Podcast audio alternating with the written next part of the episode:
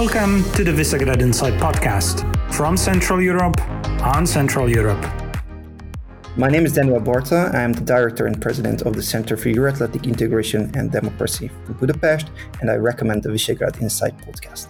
It's Monday, 27th of February, 2023. Uh, we're one week after uh, Biden's visit to Central Europe.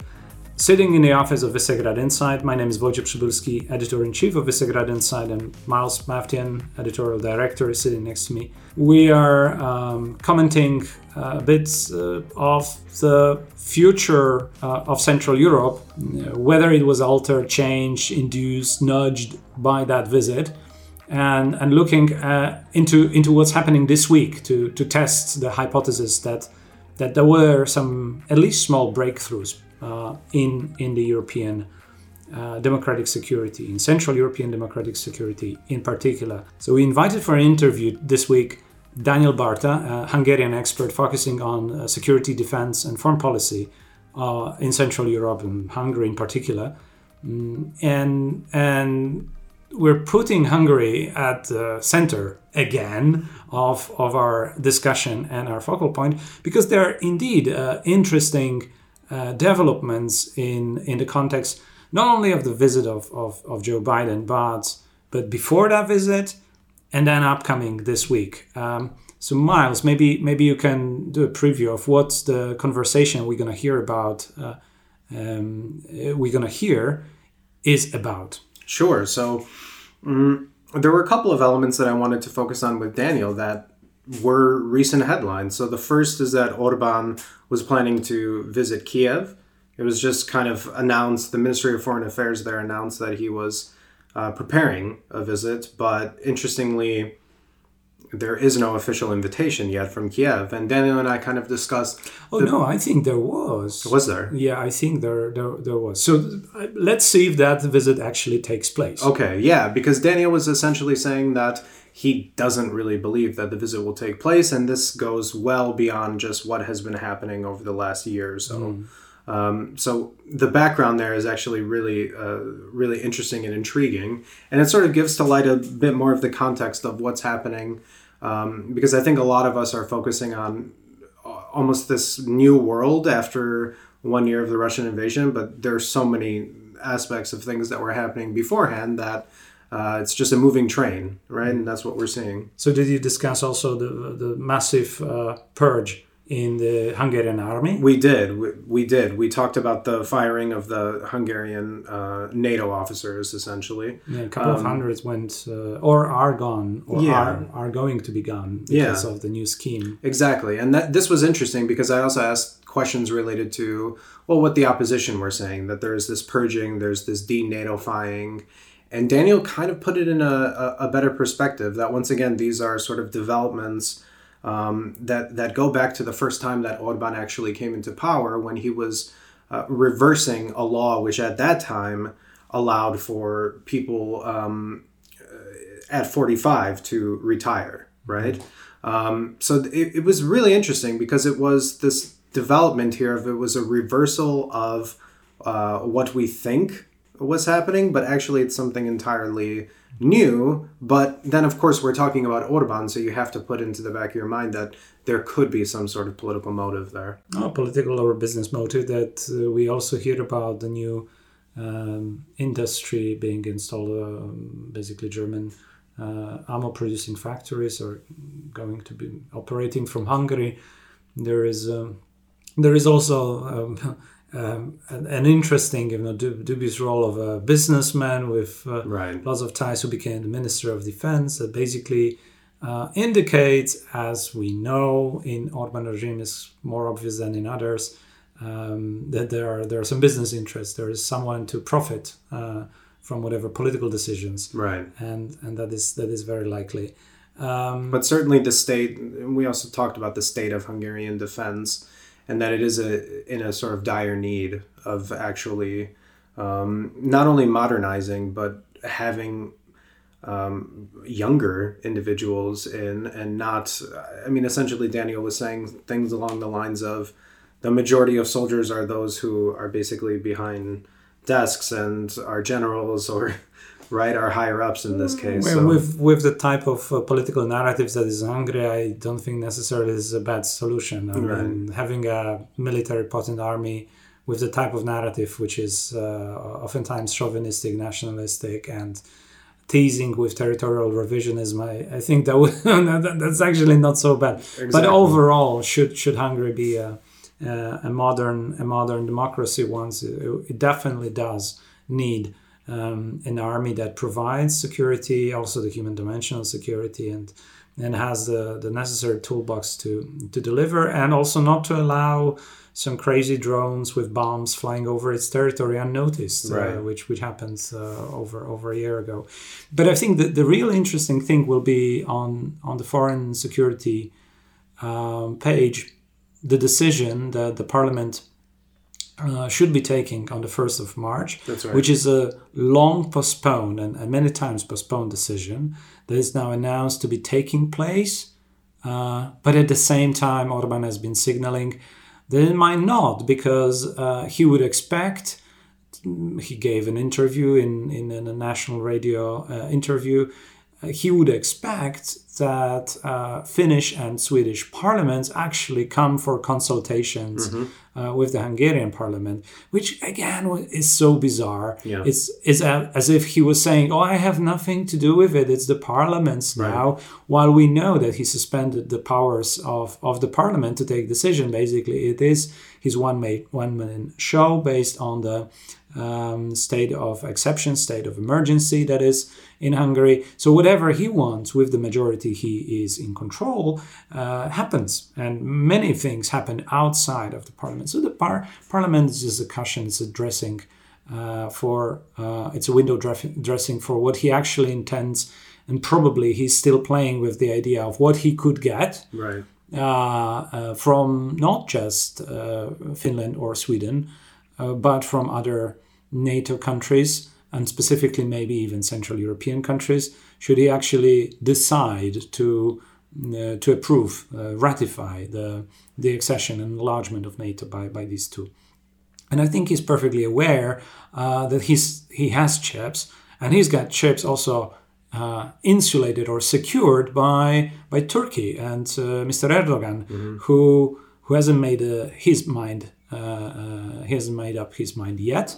Uh, he he has some claims, although that might be changing. Right. Uh, the- even though Tur- Turkish and Ankara's diplomacy is denying that uh, there is any uh, any tie between F-16 approval by US, which is expected now after Blinken's visit to to Ankara, um, and uh, the uh, the condition of agreeing to Finland and Sweden within NATO, there is on the American side quite a clear intention to put it in the wording and a legal document that the approval for selling additional F-16s that Turkey so much hopes to get will be conditional on uh, on, on on accepting these two Right. countries.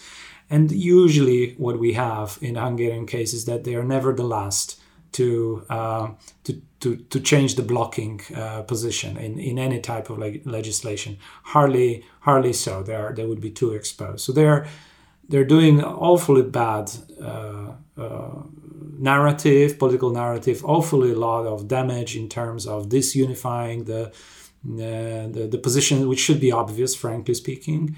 But okay, that's that's their right to play with all the cards they have and to um, also to hoping- maximize to maximize their um, their political gains, Yeah. in, which obviously present to themselves. They- Exactly. they're- it's a very cynical uh, position, but um, well, what can we do about it? But it's also this element, and Daniel and I touched on it, that this is also a response to um, to uh, the Finnish government and and um, different Finnish actors going against Orban because of the rule of law and so forth. So. Daniel was mentioning that this also could be like a sort of um, token that could be used to help in the EU recovery funds. Oh, I, I don't believe that will be a buy-in because it's it's much complex and more, much more complicated. But definitely, the intention or kind of any attempt by Hungary to get the EU money is is um, and about oh I, I- I don't want to say um, the word. Um, well, it is understandably on edge when mm-hmm. it comes to that, and they will use any means and any uh, way they could possibly influence the situation, even if that backfires. Right. And I believe that strategy in this case could could only backfire if they want to tie security and rule of law and their money for corrupt uh, practices in, right. in Hungary. That that that will just not fly. But that's interesting. That's that's that's definitely interesting how how this uh, how Orban is trying to use any moment in any uh, particular case to to his advantage. And in the past, oftentimes it worked uh, because let's say people didn't care or he had very weak and stupid partners. Look at Warsaw, and um, now now it's now it might be that he's losing the cards he used to have. He's no longer part of Central Europe. And Poland and Slovakia, not to mention Czechia, uh, will be totally upset if on the 1st of March, the Parliament of Hungary, despite what he promised to Visegrad group leaders, will again postpone. I don't believe he will say no, but will say, mm, we can't decide yet. Well, that will be a new law for the Visegrad group. Mm-hmm. Okay, let's listen to the interview. It's my pleasure to introduce Daniel Bartha. Daniel is the president and director of the Budapest based nonprofit and nonpartisan think tank Center for Euro Atlantic Integration and Democracy since 2014. Daniel, thank you so much for joining me this morning. Thank you very much for the invitation. So basically, Hungary is in the news again, um, this time in a sort of a different way. And I think what I sort of wanted to talk about today was was more of a general sense of not just the foreign affairs aspect, but just the state of Hungarian defense, right? From uh, from the standpoint of where are we, what's happening, because there have been a lot of recent headlines. I think the first thing that I wanted our listeners to um, to highlight is that recently we we saw that the Ministry of Foreign Affairs of Hungary they're they've said that they're preparing for the visit of uh, Viktor Orban to Kiev. Um, but I also heard that they haven't necessarily received an, an, official invitation. So I'm not really sure exactly what, what's going on there. But if you can lay it out, I'm, I'm, I'm also interested in why you know why now. What, what exactly is happening? What what is Orban basically playing at here? Well, actually, I think I'm, I'm not 100% confident if, if it's going to happen. Uh, that's, that's very important. Um, the reason it has not happened yet uh, for many years now is that uh, both sides were not ready to meet. So it was not only the Hungarians, but the Ukrainians uh, didn't really want to meet. And now, basically, uh, Volodymyr Zelensky uh, raised this at the, at the, at the meeting of the uh, EU prime ministers in Brussels.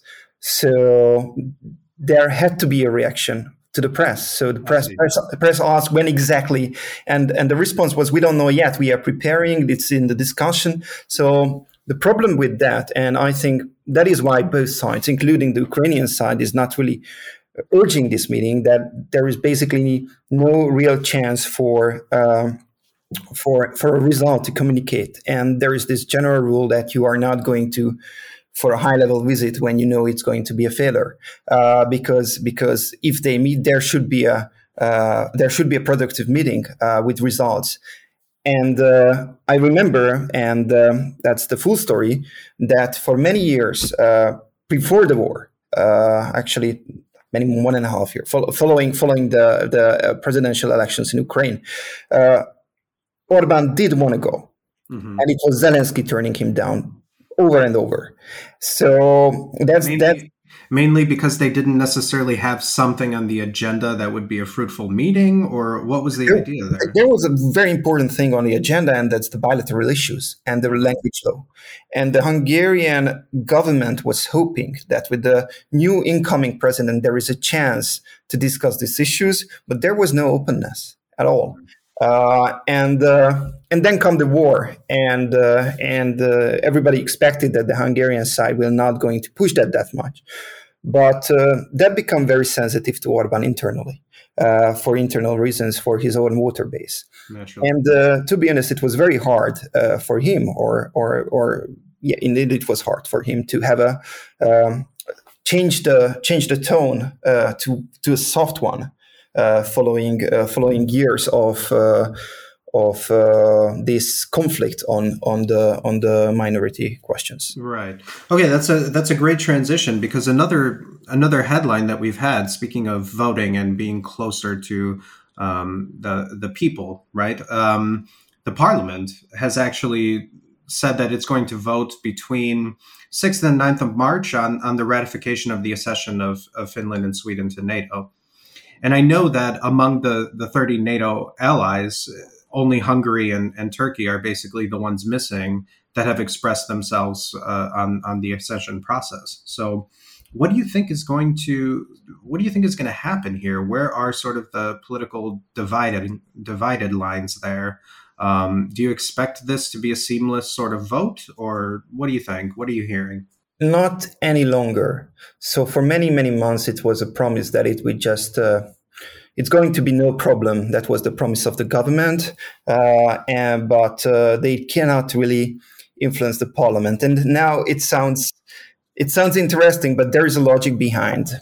So Sweden and Finland among the, those voices, the loudest voices criticizing Hungary because of the lack of, of uh, separation of powers mm-hmm. uh, and having directly influencing the influence of, of Prime Minister Orban in the parliament uh, and the parliament votings, um, with its uh, two-third majority not having any debates, not having any proper legislation. And it's sort of a sort of a answer to them uh, suggesting that look uh, he, he already said they already communicated look we cannot do much because the parliament is setting up its agenda and we have no influence sorry. Uh, we cannot influence this uh, decision making and once again um, now that they promised that it's going to be a smooth ride in, in the spring uh, seating of the hungarian parliament um, there was a meeting of the fidesz and kdnp fraction uh, before the spring uh, sessions. And um, they basically announced that there is a disagreement among the members regarding um, the green light uh, to the accession of uh, Finland and Sweden, despite uh, the prime minister requested to have a, a smooth uh, a- approval. Uh, once again, once again, proving that there is a proper uh, decision-making process within the coalition, and they said they are requesting a fact-finding mission to to trying to settle the differences between the uh, between the countries, um, and uh, missions should be sent by the parliament to solve the disputes. I think it's also part to to trying to prolong this whole process is that to trying to blackmail uh, Finland and Sweden regarding the the uh, rule of law uh, procedures and the super conditions uh, related to, to, that procedure uh, that Hungary has to meet by the end of March in order to receive uh, uh, and unlock the, the EU funds for the country. Um, so I think partially it was the reason why they had not approved it. Uh, there was this crucial voting on the on the fund uh, right after, uh, and if they would have approved, there wouldn't have any chips uh, to blackmail uh, uh, Sweden and Finland. And and right now, I think this is the reason why they would like to prolong the process to to make sure that they receive something in exchange. I strongly disagree with policy, this policy, especially when it comes to defense during the war. Mm-hmm. But this is the only logic that can be behind uh, this uh, this uh, delay. Yeah, but it's it's also interesting the political theater behind it all, right? That okay, you're going to go against us in terms of rule of law and so forth, but well, I'm I'm very sorry. At this point, uh, there are certain uh, processes that need Orban says there's certain processes, the democratic processes that need to be followed, and thereby we can't really do much, right? Finland and Sweden. So uh, this is how it works, kind of thing, right? To, to be honest, it would be very hard to criticize if it would be a proper process, mm-hmm. because if the parliament demands a detailed debate on the issue. Uh, then, uh, then they have the right to do that. They have the right to, to run this process uh, as it is now, they have the right to respect the agenda of the parliament and uh, postpone certain decision making. So, it shouldn't fast track any any any incoming request on decision making uh, because they have the, the the agenda. Obviously, if I mean, in any other case, this is this is not how it works uh, in the Hungarian parliament. So it's definitely uh, it's uh, it's just uh, playing with the countries, trying to pressuring them, and uh, and not not a not an honest approach at all. Right. It's the picking and choosing of when democratic procedures actually help uh, your political battles, and when they don't, sort of uh, bypassing it a bit. Um, great. So. Yeah, the other major news item that was coming out of Hungary, and it's connected to defense, and we'll focus more on defense now, is the firing of the of the NATO officers. So there was news about this, and, and, if our listeners don't know, it was this dismissal of hundreds of, of high-ranking officers, some of them only recently promoted, and and it sort of began circulating uh, in the Hungarian press, and then there wasn't really any official comment from the government, and it took about a week or so for the defense minister to to actually discuss this, and I guess we're I'm trying to understand the rationale because the rationale behind this was that it will it will help meritocracy and competition in the army, right? So, um, and let's be honest, we do uh, uh, we understand that there are aspects of the Hungarian defense system that need to be reformed, um, but this is sort of targeting you know those officers who have served at least 25 years and are at least 45 years old, um, but then getting two months notice of their leave after having served so long. Um, it's it's it's baffling to say the least. So so what's happening here? Because some of the opposition say, oh, it's a political purge, it's denatofying um, the Hungarian military. Others are disagreeing, saying it's a way to actually revitalize the military. What what, what do you think about this developing story? Well, obviously, the, the, as usual, the answer is not as simple and probably in between. Mm-hmm. Um, and uh, and uh, I think the approach itself is logical and makes sense, and it's necessary uh, to to actually renew uh, the uh, Hungarian army on the highest officer level. The reason is that when uh, Prime Minister Orban came into power in 2010, he introduced a law for um, all these state armed forces, uh, including I mean, including the armed forces, including the police, the the, the firefighters. Uh, they had this early retirement. Uh, shame they could go uh, and uh, retired around the age of uh, 45 already, and they said. This is nonsense. We're already facing with the lack of workforce in these sectors. these are young people with with the relevant experience. It makes really nonsense to send to retire them. Uh, therefore, almost 20, they, almost 20 years. Uh, what the regular retirement age would be. Yeah, right? below below below 20 years of the regular retire age, and raised it to the regular retire age, mm-hmm. because, which is which is probably the wrong uh, response. So from one extreme, we went to another extreme, but the uh, the promotion system was not really touched which led to a situation that the number of the armed forces in the Hungarian armed forces is, is constantly went down in the last 25 years. And we led to a situation when basically the number of officers was extremely high, especially the top officers, uh, while the while those uh, serving in lower ranks were is extremely low, mm-hmm. uh, and obviously it not only gives uh, pressure uh, professional pressure on the on the on the army, but also financial pressure on the army because these generals and uh, earn uh, really well.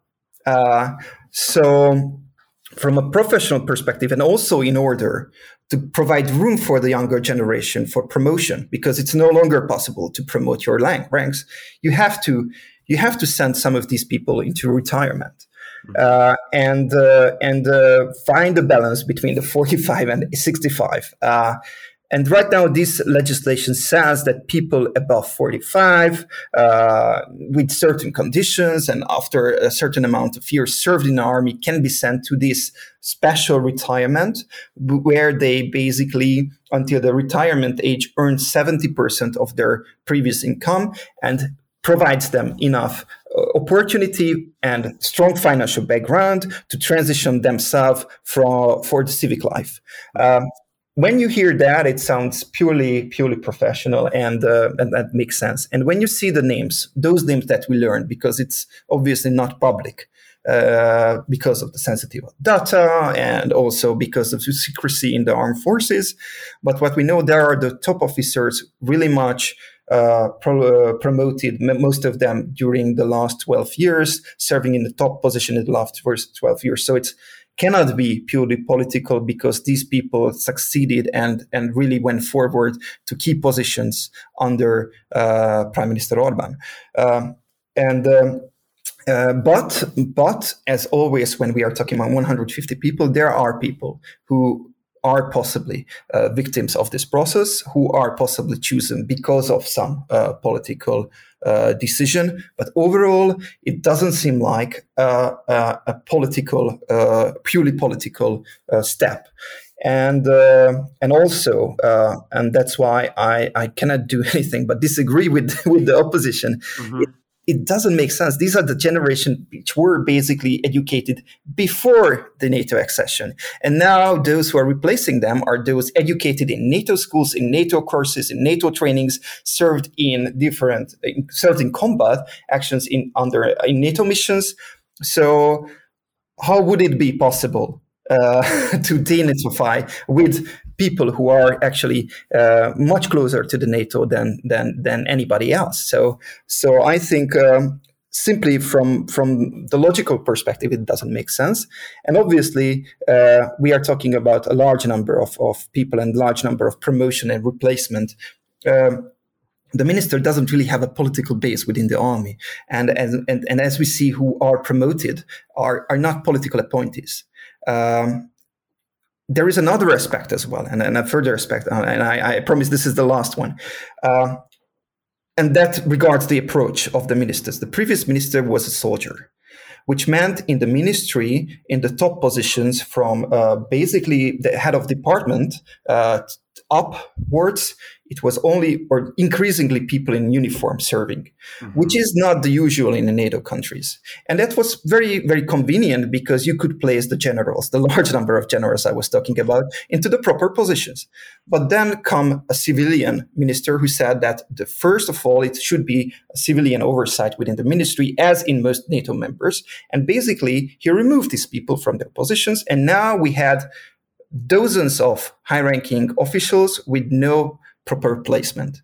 So mm-hmm. there was this increasing pressure, and I believe that was partly the reason why they started the, this process. Well, I know that the the the actual recruitment numbers for just those entering into the military in Hungary now are extremely low, right? So this is something hopefully that revitalizes it in in some way, and I'm really happy that you uh, kind of give a larger idea here of, of what's happening and not just the the political rhetoric behind it all because it does seem from the things you're saying it does seem like this actually could be somewhat beneficial in, in getting more actual troops on the ground as opposed to just uh, those who, who are serving more high up positions. You have to see there is no no political interest uh, to remove those people where there is a political interest, and that's usually the case in uh, in most of these countries, is the procurement, and uh, and uh,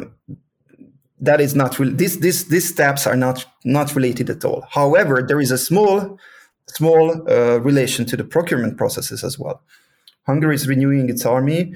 It's creating uh, basically it has now huge arm deliveries, uh, incoming new helicopters. We are setting up new, uh, new, uh, basically a system. We re- reorganizing uh, down to um, the group level, the whole army, to fit and meet uh, the requirements of this new uh, technical equipment, mm-hmm. which means there is a new structure in the whole army, and and and uh, because of this large amount of incoming weapons and new structures and new capabilities, first of all, you have to train the people, also the officers, but also as you have to create new units, you have to reorganize the units. This is the time when you touch the leadership. Right. So, so all uh, here there is no real political logic. There is a political logic in the procurement process. That's something that should be criticized. That can there should be a debate, more debate, but this is the consequence of the modernization uh, right. and very logical consequence of the modernization that you touch actually uh, when you touch the units and the structures, and then you you also touch the leadership. It's interesting. It's interesting that you say that this will be the last thing, um, but uh, spending has risen since 2018 in Hungarian defense. That's that's for sure. But interestingly, and what you're saying here, is it true that like German, U.S., Israeli suppliers were kind of the main beneficiaries of of of this spending? So what I've heard is is that we there are these new German factories that are producing ammo for the German market right? So of course this will sort of be exported in this sense, but you're also saying that they that we see this modernization process, right? Um, so I, I, guess my question is more of this: um, Are we on the right track here? And what do we what are we going to see in terms of uh, this modernization moving forward? So the, the overall goal uh, with the modernization modernization is is is, is multiple as well uh, for for Prime Minister Orban, who recognized there is a need of. Of, of that and also recognize there will be armed conflicts so uh, so there is a need to to invest in the sector. He also sees defense sector as a business opportunity and he's seen that before the war. Uh, in this sense all major decisions or most major decisions were taken before the war and proved to be right to be honest. Mm-hmm. Um, his idea of modernization is that uh, we primarily would like to buy equipment uh, from from suppliers who are ready to set up factories in Hungary. Obviously, there is no offset policy, but it's very much look like and it's an offset policy uh, here. Uh, and he see, believes, and that was the goal that uh, Hungary needs a strong defense industry because it has none. And in the age of conflicts, that those countries having a defense industry can use this also for uh, for its geopolitical goals. Um, so he started way before uh, this process of the of the Ukrainian war, uh, and mostly he could make those agreements because well, they work differently uh, with German uh, companies, uh, primarily with Rheinmetall. Rheinmetall is the single biggest player on the Hungarian market. So in most cases, when we procured major defense system, it, the agreement was setting up at least uh, the assembly lines uh, in Hungary, but the overall goal is is much bigger. The the overall goal is uh, is having a big, uh, robust defense industry. There, we are getting closer to that, uh, adding uh, R and D and uh, and and a lot of added value here in Hungary. And I think those investments are really focusing on state of the art equipment. Um, therefore, Hungary procured uh, in large extent uh, basically everything. It was a good opportunity because because the Hungarian army was in bits and pieces. We have almost nothing that operated at all, mm. uh, and uh, so they could procure everything um, from from bullets to supersonics, and uh, and uh, and that's led to well, it's going to lead to a, a robust defense industry that's both serving Hungarian needs uh, because we are buying from those factories in large extent, but hopefully they will be able to export. Obviously, it differs to the factory, but we can see uh, that that uh, the ammunition factory, for example, uh, will be much needed uh, in uh, within the NATO, and that will be a very important, uh, basically, development for for NATO purposes as well. Fantastic. Thank you so much, Daniel, for joining us. This is certainly a developing story that we'll continue to cover. Thank you. Thank you very much for the invitation.